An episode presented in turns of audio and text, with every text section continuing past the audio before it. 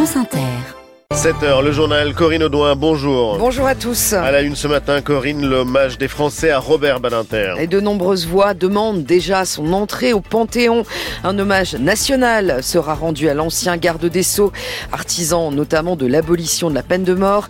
Dès le début de ce journal, vous entendrez l'émotion des futurs magistrats qui ont prêté serment hier le jour de sa disparition.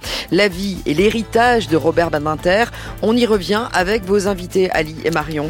Et matinale spéciale, oui, sur France Inter, hommage après la mort de Robert Badinter, invité exceptionnel, 7h50, le président du Conseil constitutionnel, Laurent Fabius, et à 8h20, l'avocat essayiste Richard Malka, qui a signé l'adaptation en BD de Idis, qui est signé Badinter, et l'historienne Michel Perrault. Dans ce journal également, l'offensive sur Rafah s'intensifie. Israël veut évacuer la ville au sud de Gaza, où plus d'un million de Palestiniens sont réfugiés. Une mystérieuse histoire de sextape qui secoue le Sénat. Gérard Larcher saisit la justice. Et puis l'exploit historique des biathlètes françaises. Elles ont raflé les quatre premières places au championnat du monde dans l'épreuve du sprint. Il y a la statue du commandeur, Robert Badinter, son regard intense sous ses sourcils noirs. Sa photo est à la une de tous les journaux ce matin. Son legs à la France, l'abolition de la peine de mort en 1981, en tant que ministre de la Justice de François Mitterrand. Et puis, il y a les jeunes gens qu'il continue d'inspirer aujourd'hui, comme ces futurs magistrats qui prêtaient hier serment à Bordeaux, en présence du chef de l'État, Emmanuel Macron. Incroyable hasard de calendrier. Reportage de Laurence Perron avec les auditeurs de justice promo 2024. Chloé, qui commençait alors ses études de droit, se souvient de cette soirée de 2022 où elle a assisté à cette pièce écrite par Robert Badinter, Cellule 107. Évidemment, on a tous lu pour préparer le NM ses ouvrages sur la peine de mort. Là, le voir en vrai, ça nous avait tous euh, beaucoup émus. Il était assez, euh, il encourageait un petit peu les jeunes générations à œuvrer pour la justice. En fait, ça avait été un très beau moment. Voilà.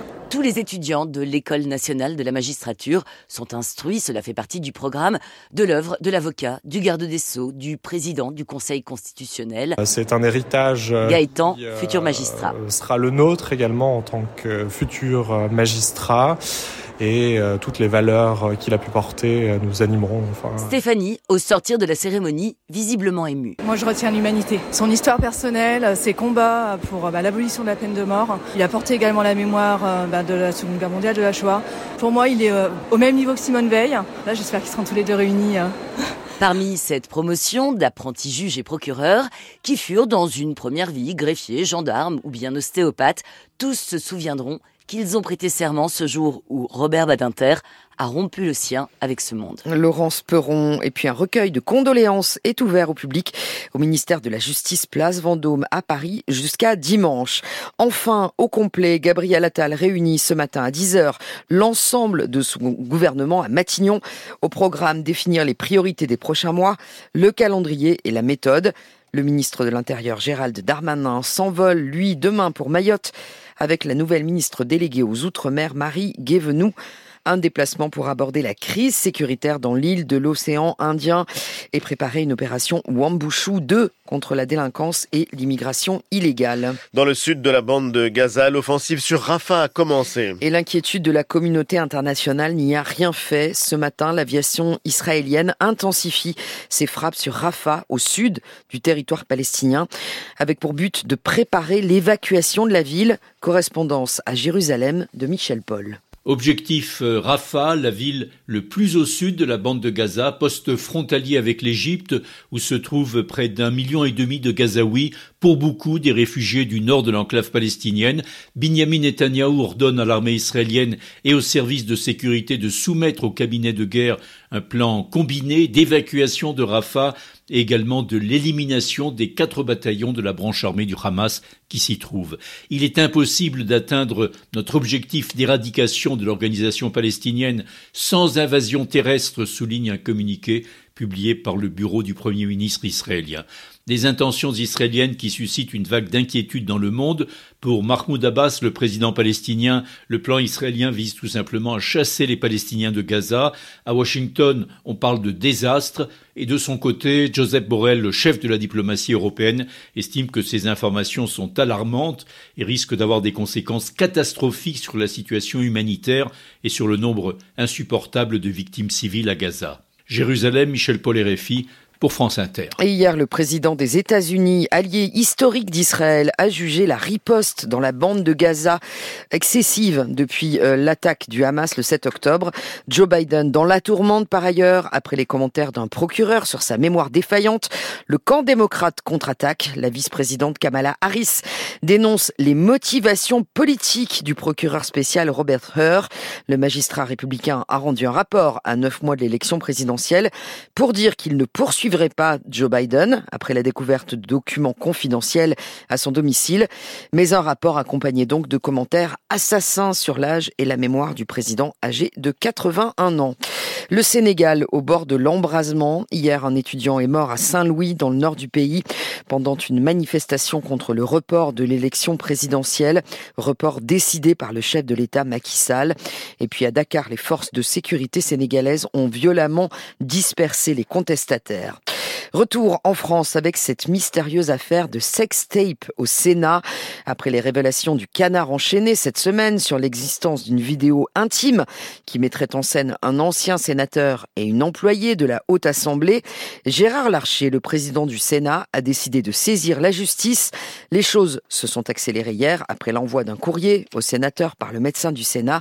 Les explications de Victoria Coussa. Médecin depuis 5 euh, ans au sein de l'institution, il est en train d'être licencié pour faute grave officiellement pour des prestations extérieures rémunérées, mais lui livre une toute autre version, la sienne, dans un courrier que France Info s'est procuré. Une cabale, dit-il, est menée contre lui par les services du Sénat depuis qu'il les a informés de cette vidéo intime aux mains de sa collègue, une assistante médicale qui se prévaut, je cite, d'être la maîtresse d'une autorité du Sénat, embauchée selon lui avec une fausse date de naissance sur la base de faux diplômes, ayant eu accès aux informations médicales de tous les salariés et dont le salaire s'est envolé, toujours d'après ce médecin. La présidence de l'institution n'a pas répondu à nos sollicitations, mais annonce saisir la justice.